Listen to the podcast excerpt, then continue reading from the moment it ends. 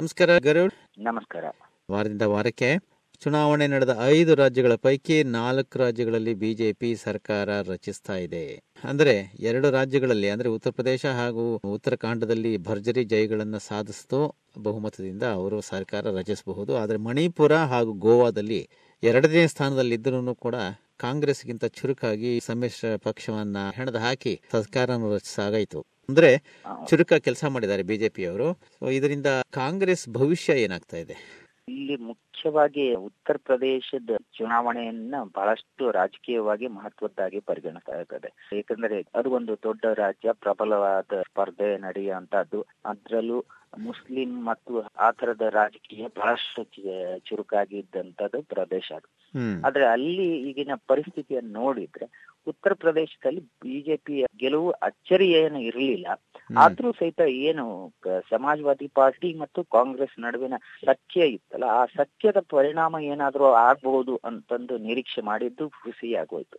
ಈಗ ಸರ್ಕಾರ ರಚನೆ ಮಾಡ್ತಾ ಇರೋ ಬಿಜೆಪಿ ಸಹಿತ ಮುಖ್ಯವಾಗಿ ಸಂಪುಟದಲ್ಲಿ ಕೇವಲ ಒಬ್ಬ ಮುಸ್ಲಿಂಗೆ ಸ್ಥಾನ ಕೊಟ್ಟಿರೋದು, ಇದೆಲ್ಲ ಒಂದು ರೀತಿಯಲ್ಲಿ ಕುತೂಹಲಕಾರಿಯಾಗಿ ನಡೀತಾ ಇದೆ ಅಲ್ಲ. ಒಂದು ಸೋಜಿಗ ಇದರಲ್ಲಿ ಕಣಕ್ಕೆ ಇಳಿಸಿದ್ದಂತಹ ಅಭ್ಯರ್ಥಿಗಳಲ್ಲಿ ಒಬ್ಬ ಕೂಡ ಮುಸ್ಲಿಂ ಅಭ್ಯರ್ಥಿ ಇರಲಿಲ್ಲ. ಇವಾಗ ಒಬ್ಬ ಮುಸ್ಲಿಂ ಅಭ್ಯರ್ಥಿಗೆ ಸಚಿವ ಪಟ್ಟ ಕೊಟ್ಟಿದ್ದಾರೆ. ಸೊ ಅಂದ್ರೆ ಆ ಸಚಿವ ಪಟ್ಟಕ್ಕೆ ಬರ್ತಾ ಇರುವಂತಹ ಮುಸ್ಲಿಂ ವ್ಯಕ್ತಿ ಶಾಸಕ ಅಲ್ಲ, ಅಂದ್ರೆ ಮೇಲ್ಮನೆಯಿಂದ ಸ್ಪರ್ಧಿಸಿ ಬಂದಿರುವಂತ ಅಂತವ್ರಿಗೆ ಅವಕಾಶ ಕೊಡ್ತಾರೆ.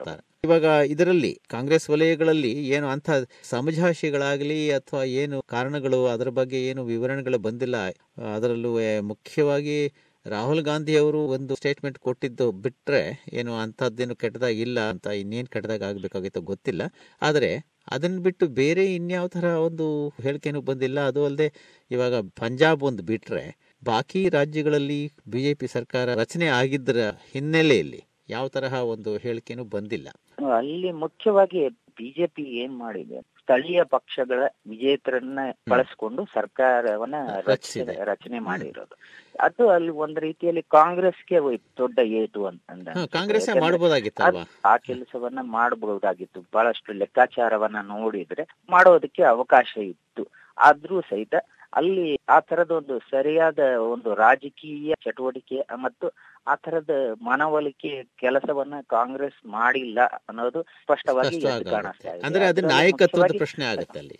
ಹೌದು, ಅಲ್ಲಿ ಮುಖ್ಯವಾಗಿ ನಾಯಕತ್ವದ ಪ್ರಶ್ನೆ ಮತ್ತು ಅಲ್ಲಿಯ ಸ್ಥಳೀಯ ಪಕ್ಷಗಳ ಒಲವು ಇದೆಯಲ್ಲ, ಅದು ಸಹಿತ ಪರಿಣಾಮ ಬೀರತ್ತೆ. ಯಾಕಂದ್ರೆ ಇಲ್ಲಿ ಸ್ಥಳೀಯ ಪಕ್ಷಗಳ ಒಲವು ಬಿಜೆಪಿ ಕಡೆಗೆ ಇರಬಹುದು ಅಂತನೂ ಅನ್ಸತ್ತೆ. ಯಾಕಂದ್ರೆ ಅಲ್ಲಿ ಒಂದು ಆಡಳಿತ ನಡೆಸುವಾಗ ಕೇಂದ್ರದಲ್ಲಿ ಬಿಜೆಪಿ ಸರ್ಕಾರ ಇದೆ, ಅನುಕೂಲಕರ ಪರಿಸ್ಥಿತಿ ಇದೆ ಅನ್ನೋ ಕಾರಣಕ್ಕಾಗಿ ಆ ತರದ ಒಂದು ಒಲವುಗೂ ಸಹಿತ ಪರಿಣಾಮ ಮಾಡಿದೆ ಅನ್ನೋದು ಸ್ಪಷ್ಟ. ಅಲ್ಲಿ ಒಟ್ನಲ್ಲಿ ಬಿಜೆಪಿಯ ವರಿಷ್ಠರು ಪರಿಕರ್ ಅವ್ರನ್ನ, ಅದೇ ಅವರು ಡಿವಿದಲ್ವೇ ರಕ್ಷಣಾ ಸಚಿವರಾಗಿದ್ದವರು, ಅವ್ರನ್ನ ಕರ್ಕೊಂಡ್ಬಂದು ಗೋವಾದಲ್ಲಿ ಮತ್ತೆ ಅವ್ರನ್ನ ಮುಖ್ಯಮಂತ್ರಿಯನ್ನಾಗಿ ಮಾಡಿದ್ದಾರೆ.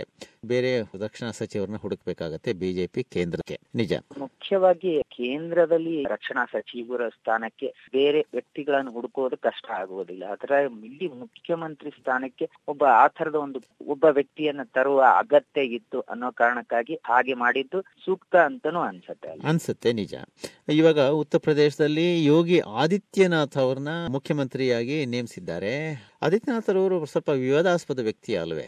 ಹೌದೌದು, ಮುಖ್ಯವಾಗಿ ಅವರು ಸಾಧು ಅಂತಂದು ನಾವು ಪರಿಗಣಿಸಿದ್ರು. ಅವರು ಸಹಿತ ಒಳ್ಳೆ ಆಸ್ತಿವಂತರು, ಮತ್ತೆ ಜೊತೆಗೆ ಶಸ್ತ್ರಾಸ್ತ್ರಗಳನ್ನು ಸಹಿತ ಹೊಂದಿರುವಂತವರು. ಹಿಂದೆ ಬಹಳಷ್ಟು ಪ್ರಕರಣಗಳಲ್ಲಿ ಬೆದರಿಕೆ, ಆ ತರದ ಪ್ರಕರಣಗಳು ಮತ್ತು ಬಹಳಷ್ಟು ವಿವಾದಾತ್ಮಕವಾದಂತಹ ಹೇಳಿಕೆಗಳನ್ನ ಕೊಡುವ ಮೂಲಕ ಬಹಳಷ್ಟು ಗಮನ ಸೆಳೆದಿದ್ದಂತ ಅವರಾಗಿ ಆ ತರದ ಒಂದು ಮುಖ್ಯಮಂತ್ರಿ ಸ್ಥಾನವನ್ನ ಕೊಟ್ಟಿದ್ದು ಸೋಜಿಗ ಅನ್ಸುತ್ತೆ ಅಲ್ಲಿ. ಆದ್ರೆ ವೈಯಕ್ತಿಕ ವ್ಯಕ್ತಿತ್ವದ ಕಾರಣಕ್ಕಾಗಿ ಮತ್ತು ಅವರಿಗೆ ಆ ಒಂದಿಷ್ಟು ನಿರ್ವಹಣಾ ಸಾಮರ್ಥ್ಯ ಇದೆ ಅನ್ನೋ ಕಾರಣಕ್ಕಾಗಿ ಆ ಒಂದು ಅಧಿಕಾರವನ್ನು ಕೊಟ್ಟಿರಬಹುದು ಅಂತ ಅನ್ಸುತ್ತೆ. ಕಾದ್ ನೋಡ್ಬೇಕಷ್ಟೇ ಇನ್ ಎಷ್ಟರ ಮಟ್ಟಿಗೆ ಅವರು ಪ್ರವಾಹಕಾರಿಯಾಗಿರ್ತಾರೆ ಅಂತ. ಒಂದು ಈ ಮಧ್ಯೆ ಕೇಜ್ರಿವಾಲ್ ರವರು ಬಹಳ ಆಶಾವಾದಿಗಳಾಗಿದ್ರು. ಪಂಜಾಬ್ ನಲ್ಲಿ ತಾವೇ ಸರ್ಕಾರ ರಚನೆ ಮಾಡ್ತೀವಿ ಅನ್ನೋದ್ರ ಬಗ್ಗೆ, ಅವರೇ ಕೂಡ ಮುಖ್ಯಮಂತ್ರಿ ಆಗಬಹುದು ಅನ್ನೋದು ಆತರ ಮಾತುಕತೆ ಏನಾರು ಇತ್ತೇನೋ? ಅಲ್ಲ, ಮುಖ್ಯವಾಗಿ ಅಲ್ಲಿ ಆಮ್ ಆದ್ಮಿ ಪಾರ್ಟಿ ಬಹಳಷ್ಟು ಯುವಕರನ್ನ ಒಲವನ್ನ ಗೆಲ್ಲುವಂತ ಸ್ಥಿತಿಯಲ್ಲಿ ಇದೆ ಅಂತ ಒಂದು ನಿರೀಕ್ಷೆ ಇತ್ತು. ಆ ನಿರೀಕ್ಷೆಗೆ ತಕ್ಕದಾದಂತ ಫಲಿತಾಂಶ ಬರಲಿಲ್ಲ. ಡ್ರಗ್ ಮಾಫಿಯಾ ಆ ಎಲ್ಲ ವಿಷಯಗಳನ್ನ ಮುಂದೆ ಇಟ್ಕೊಂಡು ಬಹಳಷ್ಟು ಚರ್ಚೆಗಳು ನಡೆದಿದ್ವು ಬಹಳಷ್ಟು. ಆ ತರದ ಚುನಾವಣೆ ಸಂದರ್ಭದಲ್ಲೂ ಆ ವಿಷಯ ಪ್ರಸ್ತಾವ ಆಗಿತ್ತು. ಯುವಕರನ್ನು ಮನವೊಲಿಸುವ ಸಂದರ್ಭದಲ್ಲೂ ಸಹಿತ ಕೆಲಸ ಆಗಿತ್ತು. ಆದ್ರೂ ಸಹಿತ ಆಮ್ ಆದ್ಮಿ ಪಾರ್ಟಿ ಆ ತರದ ಒಂದು ಆಡಳಿತವನ್ನ ಅಲ್ಲಿ ಕೊಡುತ್ತೆ ಅನ್ನೋ ನಿರೀಕ್ಷೆ ಇತ್ತು ಅನ್ನೋದಕ್ಕಿಂತ ಆ ಯುವಕರ ಮನಸ್ಸನ್ನ ಗೆಲ್ಲುವಲ್ಲಿ ಆಮ್ ಆದ್ಮಿ ಪಾರ್ಟಿ ಅಲ್ಲಿ ವಿಫಲ ಆಗಿದೆ ಅಂತಂದು ಮೇಲ್ನೋಟಕ್ಕೆ ಕಾಣಿಸ್ತಾ ಇದೆ. ಯಾಕಂದ್ರೆ ಅಲ್ಲಿ ಮತದಾರರು ಮತ ಚಲಾವಣೆ ಮಾಡಿರುವಂತ ಪ್ರಮಾಣ ಎಲ್ಲ ಗಮನಿಸಿದ್ರೆ ಮುಖ್ಯವಾಗಿ ಯುವಕರು ಮತ್ತು ರೈತ ವರ್ಗ ಅಂತಂದು ಹೇಳ್ತೀವಿ. ಅಲ್ಲಿ ನಾವು ಕೃಷಿ ಪ್ರಧಾನ ಪ್ರದೇಶ, ಅದು ಕಾಂಗ್ರೆಸ್ಗೆ ಒಲವು ಹೆಚ್ಚಿಗೆ ನೀಡ್ತು ಅಂತ ಅದು ನಿಜ. ಆದ್ರೆ ಅವರು ಎಲೆಕ್ಟ್ರಾನಿಕ್ ವೋಟಿಂಗ್ ಮೆಷಿನ್ಸ್ ಅಲ್ವಾ, ಇವಿಎಂ ಅಂತ ಏನ್ ಹೇಳ್ತಾರೆ, ಅದು ಅದ್ರ ಬಗ್ಗೆ ಬಹಳ ಅನುಮಾನ ವ್ಯಕ್ತಪಡಿಸ್ಬಿಟ್ಟು ನಮಗೆ ಮತಪತ್ರ ಕೊಡಿಸ್ಬೇಕು ಇನ್ಮುಂದೆ ಚುನಾವಣೆಗಳಿಗೆ ಅಂತ ಕೇಳಿ ಅವರು ಚುನಾವಣಾ ಆಯೋಗಕ್ಕೆ ಅರ್ಜಿ ಸಲ್ಲಿಸಿದ್ದಾರೆ. ಯಾರು? ಕೇಜ್ರಿವಾಲ್ ಅವರು. ಕೇಜ್ರಿವಾಲ್ ಅವರ ಈ ತರದ ಅನೇಕ ಬೇಡಿಕೆಗಳು ಬೇರೆ ಬೇರೆ ತರ ಏನೇ ಯಾವ್ದಾವ್ದು ಬೇಡಿಕೆಗಳನ್ನ ಚುನಾವಣಾ ಆಯೋಗಕ್ಕೆ ಹಿಂದೇನೂ ಕೊಟ್ಟಿದ್ದಾರೆ. ಆ ತರ ವಿಚಿತ್ರವಾದಂತ ವಿವರಣೆಗಳನ್ನು ಕೊಟ್ಟಿದ್ದಾರೆ ಬೇಡಿಕೆಗಳನ್ನು ಇಟ್ಟಿದ್ದಾರೆ. ಆದ್ರೂ ಸಹಿತ ಇದು ಯಾರು ಸ್ವೀಕಾರ ಅಲ್ಲ ಅಂತಂದ ಅನ್ಸುತ್ತೆ. ಯಾಕಂದ್ರೆ ಇದನ್ನ ಚುನಾವಣಾ ಆಯೋಗನೂ ಒಪ್ಕೊಳ್ಳುತ್ತೆ ಅಂತ ಅನ್ನೋದು ನಿರೀಕ್ಷೆ ಮಾಡೋದಕ್ಕೂ ಸಾಧ್ಯ ಇಲ್ಲ. ಅಟ್ಲೀಸ್ಟ್ ಒಂಥರ ಪ್ರಚಾರನಾದ್ರೂ ಆಗತ್ತಲ್ಲ ಕೇಜ್ರಿವಾಲ್ ಅವರು ಕೇಳಿದ್ರು. ಚುನಾವಣಾ ಆಯೋಗ ಕೇಂದ್ರದಲ್ಲಿ ಸರ್ಕಾರ ಯಾವ್ದಿದೆ ಅದರ ಅಡಿಯಲ್ಲಿ ಕೆಲಸ ಮಾಡತ್ತೆ ಅನ್ನೋ ನಿರೀಕ್ಷೆ ಸಹಜವಾದದ್ದು ಏನಲ್ಲ. ಏಕೆಂದ್ರೆ ಸ್ವತಂತ್ರವಾಗಿ ಕೆಲಸ ಮಾಡ್ತಾ ಇರುವಂತಹ ಒಂದು ವ್ಯವಸ್ಥೆ ಅದ್ ನಿಜ. ರಾಜಕೀಯಕ್ಕೆ ಸಂಬಂಧಪಟ್ಟಿದ್ದು ಅನ್ನೋದಾದ್ರೆ ಕರ್ನಾಟಕದಲ್ಲಿ ನೋಡೋಣ. ಮುಖ್ಯಮಂತ್ರಿ ಸಿದ್ದರಾಮಯ್ಯನವರು ಅವರು ಕೂಡ ಮುಂದಿನ ವರ್ಷದ ಬಜೆಟ್ ಅಂದರೆ 2017 ಬಜೆಟ್ ಮಂಡಿಸಿದ್ದಾರೆ. ಅದರಲ್ಲಿ ಮುಂದಿನ ವರ್ಷದ ಚುನಾವಣೆಗಳನ್ನು ದೃಷ್ಟಿಯಲ್ಲಿಟ್ಟುಕೊಂಡು ತಯಾರು ಮಾಡಿರೋ ಹಾಗಿದೆ ಅಲ್ವೇ, ಇದು ಮಾಮೂಲಿನಂತೆ ಎಲ್ಲಾ ಕಡೆನೂ ಬಹಳಷ್ಟು ಮುಂಚಿತವಾಗಿ ಮಾಡಿರುವಂತ ಬಜೆಟ್ ಆಗಿರೋದ್ರಿಂದ ಒಂದ್ ರೀತಿಯಲ್ಲಿ ನಿರೀಕ್ಷಿತ ಅದು. ಯಾಕಂದ್ರೆ ಮಹತ್ವದ ಚುನಾವಣೆ ಕಾಲ, ಅದಕ್ಕಾಗಿ ತಯಾರಿ ನಡೆಸ್ತಾ ಇವೆ ಎಲ್ಲ ಪಕ್ಷಗಳು. ಅದರ ಜೊತೆಗೆ ಆಡಳಿತದಲ್ಲಿರುವಂತಹ ಪಕ್ಷವೂ ಸಹಿತ ತನಗೆ ಅನುಕೂಲಕರವಾದಂತ ಬಜೆಟ್ ಅನ್ನ ಮಂಡಿಸಿಕೊಳ್ಳೋದ್ರಲ್ಲಿ ಅಚ್ಚರಿ ಏನಲ್ಲ, ನಿಜ. ಆದ್ರೆ ಇದರಲ್ಲಿ ಬಹಳಷ್ಟು ಬೇರೆ ಬೇರೆ ಸಮಸ್ಯೆಗಳು ಪಾಪ ಸಿದ್ದರಾಮಯ್ಯ ಅವರಿಗಿದೆ. ಇವಾಗ 2 ಉಪಚುನಾವಣೆಗಳು ಇದೆ, ನಂಜನಗೂಡಲ್ಲಿ ಮತ್ತೆ ಗುಂಡ್ಲುಪೇಟೆಯಲ್ಲಿ.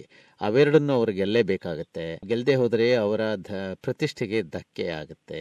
ಅದರಿಂದಾಗಿ ಅವರ ಮುಂದಿನ ವರ್ಷ ಚುನಾವಣೆಗಳ ಪ್ರಯತ್ನಕ್ಕೆ ಸ್ವಲ್ಪ ತರ ಹಿನ್ನಡೆ ಆಗುತ್ತೆ ಅಲ್ವೇ. ಮುಖ್ಯವಾಗಿ ನಂಜನಗೂಡು ಚುನಾವಣೆ ಕ್ಷೇತ್ರ ಬಹಳಷ್ಟು ಪ್ರತಿಷ್ಠೆಯ ಕಣವಾಗಿ ಉಳಿದಿದೆ. ಯಾಕಂದ್ರೆ ಶ್ರೀನಿವಾಸ್ ಪ್ರಸಾದ್ ಅವರು ಅಲ್ಲಿ ಪ್ರಬಲ ಸ್ಪರ್ಧಿಯಾಗಿರೋದ್ರಿಂದ ಅವರನ್ನ ಮಾಜಿ ಕಾಂಗ್ರೆಸ್ಸಿಗ ಒಂದು ರೀತಿಯಲ್ಲಿ ಅವರ ವಿರುದ್ಧ ಗೆಲ್ಲುವಂತ ಕ್ಯಾಂಡಿಡೇಟ್ ಅನ್ನ ಹುಡುಕುವುದು ಮತ್ತೆ ಪ್ರಯತ್ನ ಮಾಡಿದ್ದು.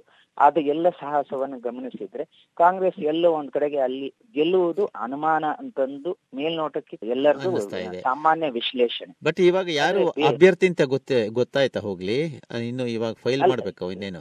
ಹೌದೌದು, ಜೆಡಿಎಸ್ ಅಭ್ಯರ್ಥಿ ಯಾರನ್ನಾದ್ರೂ ಕಾಂಗ್ರೆಸ್ಗೆ ತಂದು ಸ್ಪರ್ಧಿಸಬೇಕು ಅನ್ನುವ ಒಂದು ಪ್ರಯತ್ನ ಒಂದ್ ಕಡೆಗೆ ಇದೆ.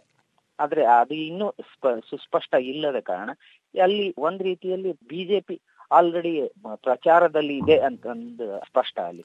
ಯಾಕಂದ್ರೆ ಅದು ನಿರಂತರವಾಗಿ ಒತ್ತು ಕೊಟ್ಟು ಕೆಲಸ ಮಾಡ್ತಾ ಇದ್ದಾರೆ. ಯಾಕೆಂದ್ರೆ ಅವರ ಅಭ್ಯರ್ಥಿ ಸಿದ್ಧವಾಗಿಬಿಟ್ಟಿದ್ದಾರಲ್ಲ, ಅವ್ರ ಕಣಕ್ಕೆ ಇಳಿದಾಗ ಹೋಗಿದೆ ಆಗ್ಲೇ. ಸೊ ಹಾಗಾಗಿ ಅವರು ಸಿದ್ಧವಾಗಿದ್ದಾರೆ. ಇನ್ನು ಕಾಂಗ್ರೆಸ್ ಇನ್ನು ಅಭ್ಯರ್ಥಿಯನ್ನು ಹುಡುಕಬೇಕಾಗಿದೆ, ಅದು ನಡೀತಾ ಇದೆ. ಇದರ ಮಧ್ಯೆ ಎಸ್ ಎಂ ಕೃಷ್ಣ ಅವರು ಬಿಜೆಪಿಗೆ ಸೇರ್ತಾರೆ ಅನ್ನೋದ್ರ ಬಗ್ಗೆ ಒಂದು ಬಲವಾದಂತ ಸುದ್ದಿ ಬಂದ್ಬಿಟ್ಟಿದೆ ಈ ವಾರ. ಅವರು ಅಮಿತ್ ಶಾ ಅವ್ರನ್ನು ಮೀಟ್ ಮಾಡ್ತಾ ಇದ್ದಾರೆ ಅಂತ ಕೂಡ ಹೇಳ್ತಾ ಇದ್ದಾರೆ. ಅದ್ರ ಜೊತೆಗೆ ಹಿಂದ್ಗಡೆ ನಟಿ ರಮ್ಯಾ ಕೂಡ ಬರಬಹುದು ಅನ್ನೋ ಒಂದು ಊಹಾಪೋಹ ಇದೆ.